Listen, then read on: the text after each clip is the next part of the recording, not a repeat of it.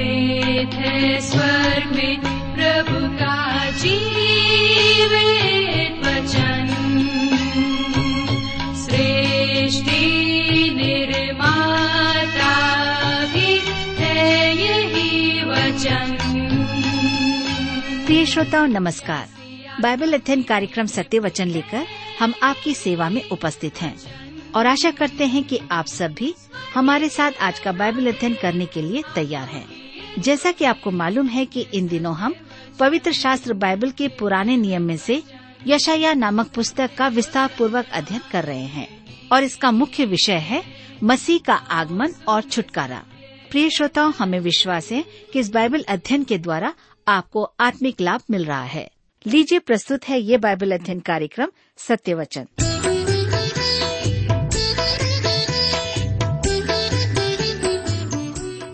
प्रिय मित्र, प्रभु यीशु के पवित्र और सामर्थी नाम में आप सबको मेरा नमस्कार।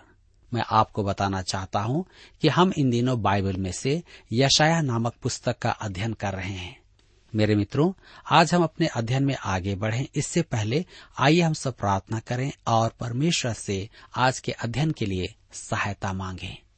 दयालु और प्रेम पिता परमेश्वर, हम आपको धन्यवाद देते हैं आज के इस उत्तम समय के लिए जिसे आपने हम सबके जीवन में दिया है, ताकि हम दूर दराज में बैठकर आपके वचन का अध्ययन रेडियो के माध्यम से कर सकें। हाँ प्रभु, आप हम सबके साथ हो। धन्यवाद के साथ प्रार्थना यीशु के नाम से मांगते हैं, आमीन।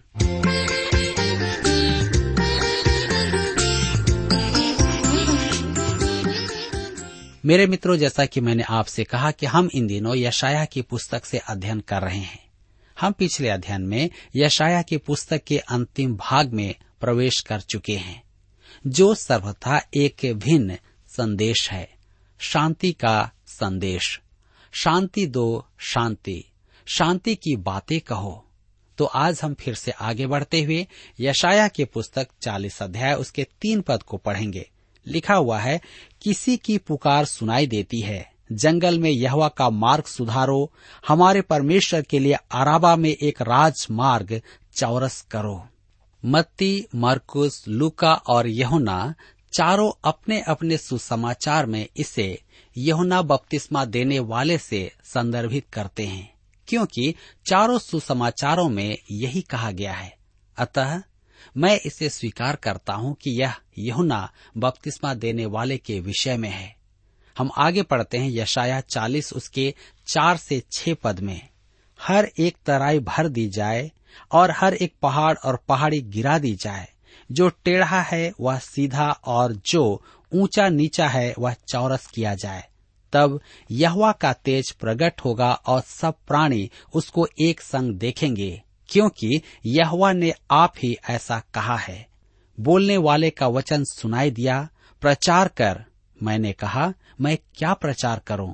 सब प्राणी घास है, उनकी शोभा मैदान के फूल के समान है। प्रिय मित्रों, लूका के अनुसार यह यूहन्ना बपतिस्मा देने वाले के विषय में है। तब हम आगे देखते हैं यशायाह 40 अध्याय उसके 7 और 8 पद में, जब यहोवा की सांस उस पर चलती है तब घास सूख जाती है और फूल मुरझा जाता है। निसंदेह प्रजा घास है, घास तो सूख जाती और फूल मुरझा जाता है, परंतु हमारे परमेश्वर का वचन सदैव अटल रहेगा। मनुष्य की तुलना घास से की गई है।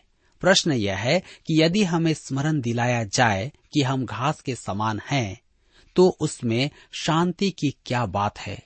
वर्षा के बाद घास अति आकर्षक एवं मन भावन लगती है, परंतु धूप निकलने के कुछ समय बाद वह सूख जाती है। मेरे प्रियो, मनुष्य ऐसा ही है। आप कहेंगे, इसमें तो शांतिदायक बात कोई है ही नहीं। इसमें शांतिदायक बात क्या है? मनुष्य दुर्बल, भंगुर और अशक्त है, परंतु परमेश्वर का वचन जो दृढ़ है, सुरक्षित और निश्चित है। परमेश्वर का वचन हमारा शरण स्थान है, हमारा विश्राम का आधार है। जी हाँ, हमारी तलवार और झिलम है, ऊंचा गढ़, रक्षा का स्थान तथा सुरक्षा का ऊंचा गढ़ है और हमारा उद्धार है। पहला पतरस की पत्री 1 अध्याय उसके 23 से 25 पद में हम पढ़ते हैं, क्योंकि तुमने नाशवान नहीं पर अविनाशी बीज से परमेश्वर के जीवते और सदा ठहरने वाले वचन के द्वारा नया जन्म पाया है। क्योंकि हर एक प्राणी घास के समान है और उसकी सारी शोभा घास के फूल के समान है। घास सूख जाती है और फूल झड़ जाता है, परंतु प्रभु का वचन युगानुयुग स्थिर रहता है। और यही सुसमाचार का वचन है जो तुम्हें सुनाया गया है। सुसमाचार ही तो है जो मनुष्य को अनंत जीवन देता है। मनुष्य प्राकृतिक रूप से तो पृथ्वी पर एक अस्थिर प्राणी है। अब इस अद्भुत संदेश पर ध्यान दीजिए। यशायाह की पुस्तक 40 अध्याय के 9 पद में लिखा है, हे सियोन को शुभ समाचार सुनाने वाली ऊंचे पहाड़ पर चढ़ जा, हे यरूशलेम को शुभ समाचार सुनाने वाली बहुत ऊंचे शब्द से सुना, ऊंचे शब्द से सुना, मत डर, यहूदा के नगरों से कह, अपने परमेश्वर को देखो। शुभ समाचार सुसमाचार है। यूहन्ना का शुभ संदेश था, देखो तुम्हारा परमेश्वर। जब तक आप प्रभु यीशु को देह में प्रकट परमेश्वर न माने, तब तक आपने उसे यथार्थ में देखा नहीं है। आपको उसके अपने रूप में उसके पास आना है, मनुष्य रूप में ही नहीं, परंतु परमेश्वर इम्मानुएल, परमेश्वर हमारे साथ मानकर। यदि वह केवल मनुष्य है तो वह मेरा उद्धारकर्ता नहीं हो सकता, परंतु वह तो इम्मानुएल है, मेरा उद्धार करता है। यह कैसी महान बात है। यशायाह 40 के 10 पद में लिखा है, देखो प्रभु यहोवा सामर्थ दिखाता हुआ आ रहा है, वह अपने भुजबल से प्रभुता करेगा। देखो जो मजदूरी देने की है वह उसके पास है, और जो बदला देने का है वह उसके हाथ में है। मेरे मित्रों, अब यशायाह अपने स्वभावानुसार प्रभु यीशु के पहले और दूसरे आगमन को एक साथ जोड़ता है। सच तो यह है कि सुसमाचार भी प्रभु यीशु के पहले और दूसरे आगमन को एक साथ जोड़ता है। अति संभव है कि हम मार्ग से टलकर प्रभु यीशु के प्रथम आगमन या द्वितीय आगमन पर ही ध्यान दें, परंतु आवश्यकता इस बात की है कि हम प्रभु यीशु को दोनों आगमनों पर एक साथ ध्यान दें, क्योंकि यही सुसमाचार की परिपूर्णता है। यशायाह 40 अध्याय के 11 पद में लिखा है, वह चरवाहे के समान अपने झुंड को चराएगा, वह भेड़ों के बच्चों को अंकुआर में लिए रहेगा और दूध पिलाने वालियों को धीरे धीरे ले चलेगा। पहली बार तो प्रभु यीशु ने यहाँ आकर एक चरवाहे की भूमिका अपनाई थी, जैसा वह यूहन्ना रचित सुसमाचार 10 अध्याय उसके 11 पद में कहता है, अच्छा चरवाहा मैं हूँ, अच्छा चरवाहा अपनी भेड़ों के लिए जान देता है। यूहन्ना रचित सुसमाचार 10 अध्याय के 15 पद में उसने यह भी कहा, मैं भेड़ों के लिए अपना प्राण देता हूँ। मेरे प्रियो, सृष्टि परमेश्वर का प्रकाशन है। अगला पद उस अंश का आरंभ करता है जो सृजनहार के रूप में परमेश्वर की महानता व्यक्त करता है। आइए हम पढ़ें यशायाह 40 अध्याय उसका 12 पद, किसने महासागर को चुल्लू से मापा और किसके बित्ते से आकाश का नाप हुआ, किसने पृथ्वी की मिट्टी को नपुए में भरा और पहाड़ों को तराजू में और पहाड़ियों को कांटे में तौला है। ऐसा काम कौन कर सकता है? पहली बात तो यह है कि अंतरिक्ष में किसी भी वस्तु का भार नहीं होता है। आज वजन नापने का यह काम कौन कर रहा है और उसका वजन कहाँ नापा जाएगा? इस पद से मेरे मन में एक गीत उभरता है, कैसा महान परमेश्वर है। मेरे प्रियो, यशायाह 40 उसके 13 और 14 पद में हम पढ़ते हैं, किसने यहोवा की आत्मा को मार्ग बताया या उसका मंत्री होकर उसको ज्ञान सिखाया है, उसने किससे सम्मति ली और किसने उसे समझाकर न्याय का पथ बता दिया और ज्ञान सिखाकर बुद्धि का मार्ग जता दिया है। परमेश्वर अपने तुल्य किसी और को नहीं पाता है। वह किसके पास सलाह लेने के लिए जाएगा? किसी ने बड़ा ही विचित्र प्रश्न पूछा, ऐसी क्या वस्तु है जिसे आपने देखा हो परंतु परमेश्वर ने नहीं देखा है? इसका उत्तर बहुत आसान है। उसने ऐसा कुछ नहीं देखा जो उसके बराबर हो। मेरे मित्रों, मैं तो अपने बराबर वालों को प्रतिदिन देखता हूँ और आप भी देखते हैं, परंतु परमेश्वर के तुल्य कोई नहीं है। यशायाह की पुस्तक 40 अध्याय उसके 18 पद में हम आगे पढ़ते हैं, जहाँ पर इस प्रकार से लिखा गया है, तुम परमेश्वर को किसके समान बताओगे और उसकी उपमा किससे दोगे? आप और मैं तो बहुत कम जानते हैं। हम बस उतना ही जानते हैं जितना परमेश्वर के वचन में प्रकट है, और मेरे विचार में परमेश्वर ने हमें सब कुछ नहीं बताया है। पहली बात तो यह है कि हम तो वही समझ नहीं पाते जो उसने हमें बताया है। यशायाह परमेश्वर को मूर्तियों से श्रेष्ठ बता रहा है। तुम परमेश्वर को किसके समान बताओगे और उसकी उपमा किससे दोगे, क्योंकि किसी ने परमेश्वर को देखा नहीं है। उसके चित्रों को देखो। जहाँ तक मेरा प्रश्न है, मैं प्रभु यीशु के चित्रों को कुछ नहीं समझता, क्योंकि वे उसके चित्र है ही नहीं। लोग आज अपने घरों में रखते हैं, लेकिन यह उसका चित्र नहीं है। यह कहकर मैं जनप्रिय नहीं बनूंगा। चित्र बेचने वाले और चित्रों के साथ भावनाओं को जोड़ने वाले सोचते हैं कि मैं बहुत बुरा हूं, परंतु सच तो यह है मेरे मित्रों कि हमें प्रभु यीशु के चित्रों की आवश्यकता नहीं है। मैं किसी प्राचीन विचारक की बात से सहमत हूँ।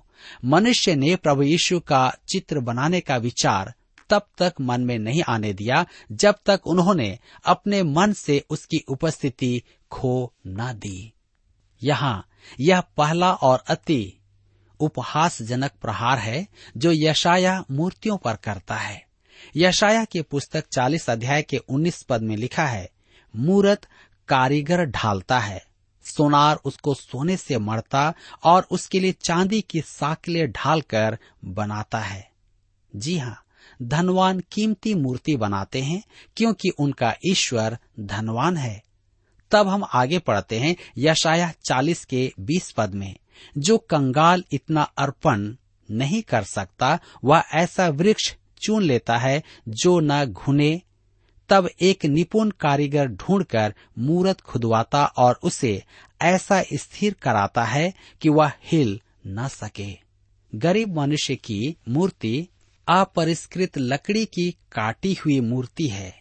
यह मूर्ति एक कारीगर के द्वारा बनी है और वह उसकी ही आराधना कर रहा है। यशायाह की पुस्तक 40 अध्याय उसके 21 पद में हम आगे पढ़ते हैं, क्या तुम नहीं जानते? क्या तुमने नहीं सुना? क्या तुमको आरंभ ही से नहीं बताया गया? क्या तुमने पृथ्वी की नींव पड़ने के समय ही से विचार नहीं किया? परमेश्वर की तुलना एक मुक मूर्ति से करना नीरी मूर्खता है। यह यशायाह अपने लोगों से कहता है। यशायाह की पुस्तक 40 अध्याय के 22 पद में वह आगे कहता है, यह वह है जो पृथ्वी के घेरे के ऊपर आकाश मंडल पर विराजमान है और पृथ्वी के रहने वाले टिड्डी के तुल्य हैं, जो आकाश को मलमल के समान फैलाता और ऐसा तान देता है जैसा रहने के लिए तंबू ताना जाता है। मेरे मित्रों, पुराना नियम नहीं सिखाता कि पृथ्वी समतल है, परंतु कोलंबस के युग के वैज्ञानिक यही मानते थे। उन्होंने परमेश्वर का वचन नहीं पढ़ा था, अतः चूक गए। मेरे विचार में तो वैज्ञानिक आज भी चूक रहे हैं। यह पद स्पष्ट सिखाता है कि पृथ्वी गोल है। यह घेरा आकाश मंडल में स्थित है और परमेश्वर का सिंहासन मनुष्य के सबसे बड़े दूरबीन की सीमा से भी परे है, अंतरिक्ष की असीमित दूरी पर है। आइए हम देखें चिंतन, परमेश्वर की बुलाहट। इन सब तथ्यों के प्रकाश में परमेश्वर हमें चिंतन करने के लिए बुलाता है। यशायाह की पुस्तक 40 अध्याय के 27 पद में लिखा है, हे याकूब तू क्यों कहता है? हे इस्राएल तू क्यों बोलता है? मेरा मार्ग यहोवा से छिपा हुआ है, मेरा परमेश्वर मेरे न्याय की कुछ चिंता नहीं करता। परमेश्वर अपने लोगों की कठिनाइयों और परेशानियों को जानता है। यदि आप उसके हैं तो वह जीवन की आंधियों को थाम सकता है, परंतु कभी कभी उसके अपनों के लिए सीखने हेतु आंधियों में शिक्षाएं होती हैं। अतः जब आप अपने आप को आंधियों में फंसा हुआ पाएं, तो रोने धोने और परमेश्वर की आलोचना करने की अपेक्षा क्यों ना मनन करके देखें कि परमेश्वर उसमें से आपको क्या सिखाना चाहता है। परमेश्वर आपको कष्टों में नहीं पड़ने देगा जब तक कि वह आपको कुछ सिखाना ना चाहे। सीखना यह होगा। यशायाह 40 अध्याय के 28 में लिखा है, क्या तुम नहीं जानते, क्या तुमने नहीं सुना, यहोवा जो सनातन परमेश्वर और पृथ्वी भर का सृजनहार है, वह न थकता न श्रमित होता है, उसकी बुद्धि अगम है। जी हाँ, हमारा परमेश्वर महान है, वह कभी नहीं थकता है, वह मनुष्यों के समान नहीं है। यशायाह 40 अध्याय उसके 30 और 31 पद में हम पढ़ते हैं, तरुण तो थकते और श्रमित हो जाते हैं और जवान ठोकर खाकर गिरते हैं, परंतु जो यहोवा की बाट जोहते हैं वे नया बल प्राप्त करते जाएंगे। वे उकाबों के समान उड़ेंगे, वे दौड़ेंगे और श्रमित न होंगे, वे चलेंगे और थकित न होंगे। मेरे मित्रों, यहाँ 3 प्रकार के बल हैं और अनेक टीकाकारों ने उन्हें पहला यूहन्ना के पत्र 2 अध्याय उसके 12 से 14 पद से तुलना करके मसीही जीवन के विकास के 3 चरण बताया है। विकास के ये 3 चरण हैं। पहला, युवा विश्वासी उकाब की नाई उड़ेगा। दूसरा, युवा विश्वासी दौड़ेगा। तीसरा, परिपक्व विश्वासी दृढ़ता से चलेगा। मेरे मित्रों, इससे मुझे एक प्रचारक का उपदेश स्मरण होता है। उस भाई ने कहा, मेरे भाइयों, इस कलीसिया को चलना है। यह सुन एक कलीसियाई सेवक ने कहा, आमीन। उसने आगे कहा, मेरे भाइयों, इस कलीसिया को दौड़ना है। उस सेवक ने कहा, हल्लेलुया। तब उसने कहा, इस कलीसिया को उड़ना है। उस सेवक ने कहा, आमीन, हल्लेलुया। तब उस प्रचारक ने कहा, इस कलीसिया को उड़ने के लिए पैसों की आवश्यकता है। उस सेवक ने कहा, इसे अभी चलने दो। मेरे भाइयों, इसे अभी चलने दो। मेरे मित्रों, आप जो भी हैं, यदि आप परमेश्वर के साथ इस पृथ्वी पर चलेंगे तो परमेश्वर आपको शक्ति देगा, चाहे आपकी दशा कैसी भी क्यों न हो। यदि आपको चलने की आवश्यकता है तो वह आपको बल प्रदान करेगा। यदि आपको उड़ने के लिए शक्ति चाहिए तो वह आपको वह भी देगा। उसके पास आपके लिए वह शक्ति भी है। यह एक अति उत्तम अध्याय है जिसमें परमेश्वर हमारे सृजनहार, हमारे उद्धारकर्ता और हमारे निर्वाहक की शांति को व्यक्त करता है। मेरे मित्रों, यहाँ पर अध्याय 40 समाप्त होता है और अब हम अपने अध्ययन में आगे बढ़ते हुए देखेंगे अध्याय 41 से, जिसका विषय है परमेश्वर मनुष्य को व्यवस्था देता है। परमेश्वर इसराइल को उस पर विश्वास करने के लिए राज करता है। परमेश्वर मूर्तियों पर राज्य करता है। इस अध्याय में अध्याय 40 का ही विचार चल रहा है कि परमेश्वर महान है। यहाँ मुख्य विचार यह नहीं कि परमेश्वर केवल सृजनहार है, वरन यह भी कि वह मनुष्य के साथ व्यवहार करता है। परमेश्वर की महानता सृष्टि एवं मानव जाति के इतिहास में प्रकट है। इस अध्याय में कुछ विचार समझने में कठिन है और ऐसा प्रतीत होता है कि इसकी पृष्ठभूमि में भविष्यवाणी का रेखा चित्र है, परंतु मुख्य विषय है कि परमेश्वर अपनी संतान को इस संसार में लेकर चलेगा और उसकी रक्षा करेगा, क्योंकि उसमें खड्डे और खतरे हैं। अतः यहाँ परमेश्वर की संतान के लिए शांति है। तो आइए हम देखें, परमेश्वर मनुष्य पर राज करता है। यशायाह की पुस्तक 41 अध्याय उसके 1 पद में लिखा है, हे दीपों, मेरे सामने चुप रहो, देश देश के लोग नया बल प्राप्त करें, वे समीप आकर बोलें, हम आपस में न्याय के लिए एक दूसरे के समीप आएं। मनुष्य न्याय की ओर बढ़ रहा है। ज्योति और अंधकार में अंतिम प्रदर्शन का समय आ रहा है, अर्थात परमेश्वर और पैसा, विश्वास और अविश्वास का प्रदर्शन। अब परमेश्वर मनुष्य को बुला रहा है कि उसके निकट आ जाए और जो उद्धार उसके पास उनके लिए है उससे स्वीकार करें। परमेश्वर मेल करने वाला परमेश्वर है। वह आपसे कुछ नहीं मांगता है, वह तो केवल यह चाहता है और कहता है कि आपके लिए उसके पास जो अनुग्रह और उद्धार है आप उसे ग्रहण करें।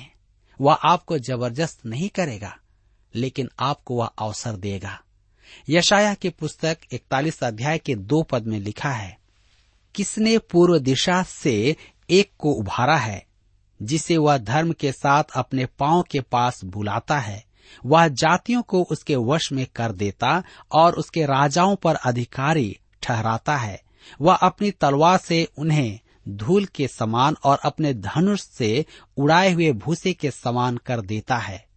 ध्यान दीजिए, किसने पूर्व दिशा से एक को उभारा, यह एक जटिल अभिव्यक्ति है। कुछ लोगों के विचार में यह कुस्रू के विषय में है। हम कुस्रू का नाम आगे चल करके देखेंगे, परंतु यह वह स्थान नहीं है। मेरे विचार में यह शब्द धार्मिकता से संबंधित है, न कि किसी मनुष्य से। यह संभवतः इस पृथ्वी पर प्रभु यीशु के राज्य के बारे में है, जब वह फिर आएगा। हम इसी विचार को इस भाग में विकसित होते हुए देखेंगे। यशायाह की पुस्तक 41 अध्याय के 6 पद में लिखा है, वे एक दूसरे की सहायता करते हैं और उनमें से एक अपने भाई से कहता है, हिया बांध, क्योंकि परमेश्वर बुराई को सुधारने और अन्याय को दूर करने के लिए आ रहा है। इसलिए वे मनुष्य जो परमेश्वर के साथ उचित संबंध में हैं, ढाढ़स बांधे। परमेश्वर पर विश्वास करने वाले अकिंचन मानव के लिए आशा है। उसे भविष्य की चिंता नहीं करना है। परमेश्वर इसराइल पर राज्य करता है कि उसमें विश्वास करे। यहाँ भी मूर्ति पूजा का उल्लेख है। आइए हम पढ़ें यशायाह 41 उसके 7 पद में, बढ़ई सुनार को और हथौड़े से बराबर करने वाला निहाई पर मारने वाले को यह कहकर हिया बंधा रहा है, जोड़ तो अच्छा है, अतः वह कील ठोक ठोक कर उसको ऐसा दृढ़ करता है कि वह स्थिर रहे। घोर आवश्यकता में मनुष्य ने एक मूर्ति बना ली, परंतु वह तो अस्थाई है। परमेश्वर कहता है कि वह अस्थाई है।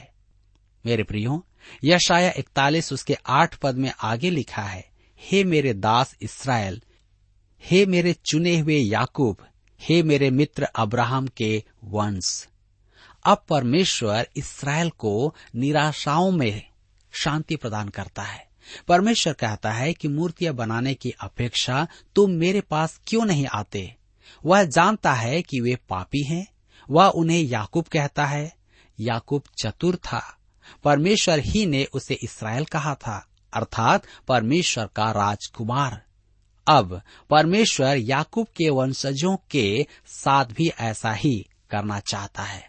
मेरे प्रियो, अब्राहम परमेश्वर का मित्र कहलाता था। परमेश्वर इस्राएल को भी ऐसे ही संबंधों में लाना चाहता था।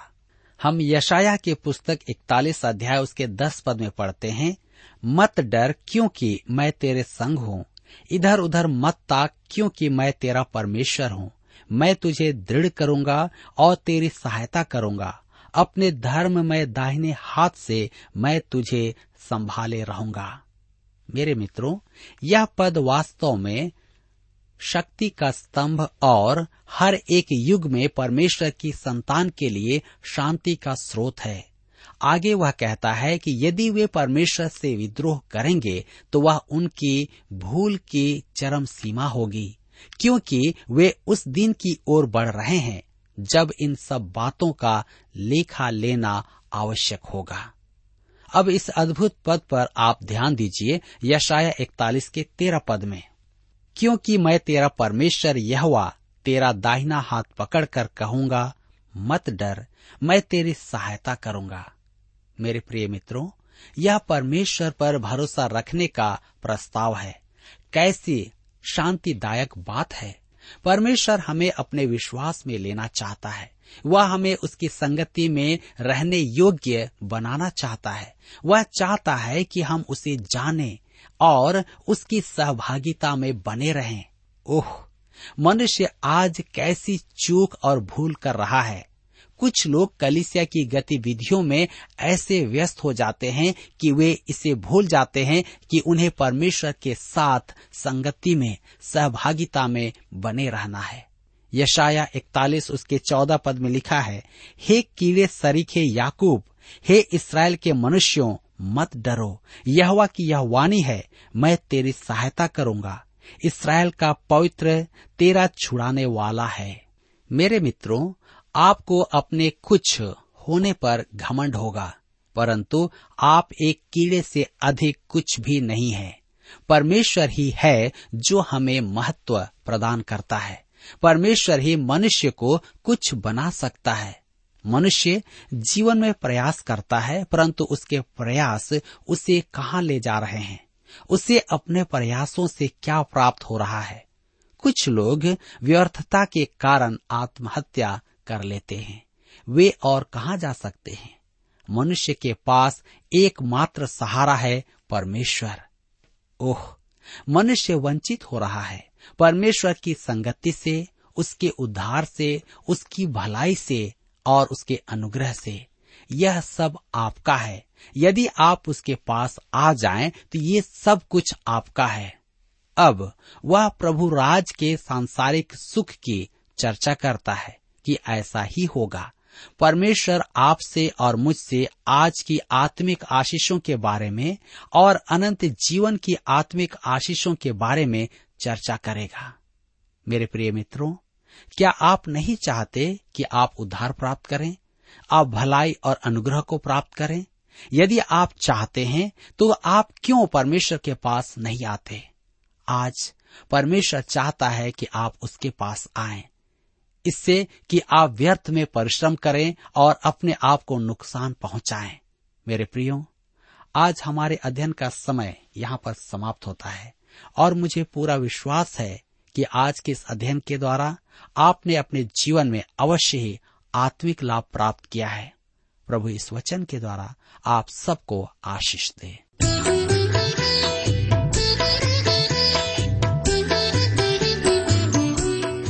प्रिय श्रोताओ, अभी आप सुन रहे थे बाइबल अध्ययन कार्यक्रम सत्य वचन। हम आशा करते हैं कि आज के इस कार्यक्रम से आपको आत्मिक लाभ मिला होगा।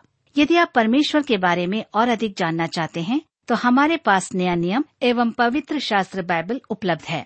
इन्हें प्राप्त करने के लिए आप हमें इस पते पर लिख सकते हैं। कार्यक्रम सत्य वचन, TWR, पोस्ट बॉक्स नंबर 4310, नई दिल्ली 110019।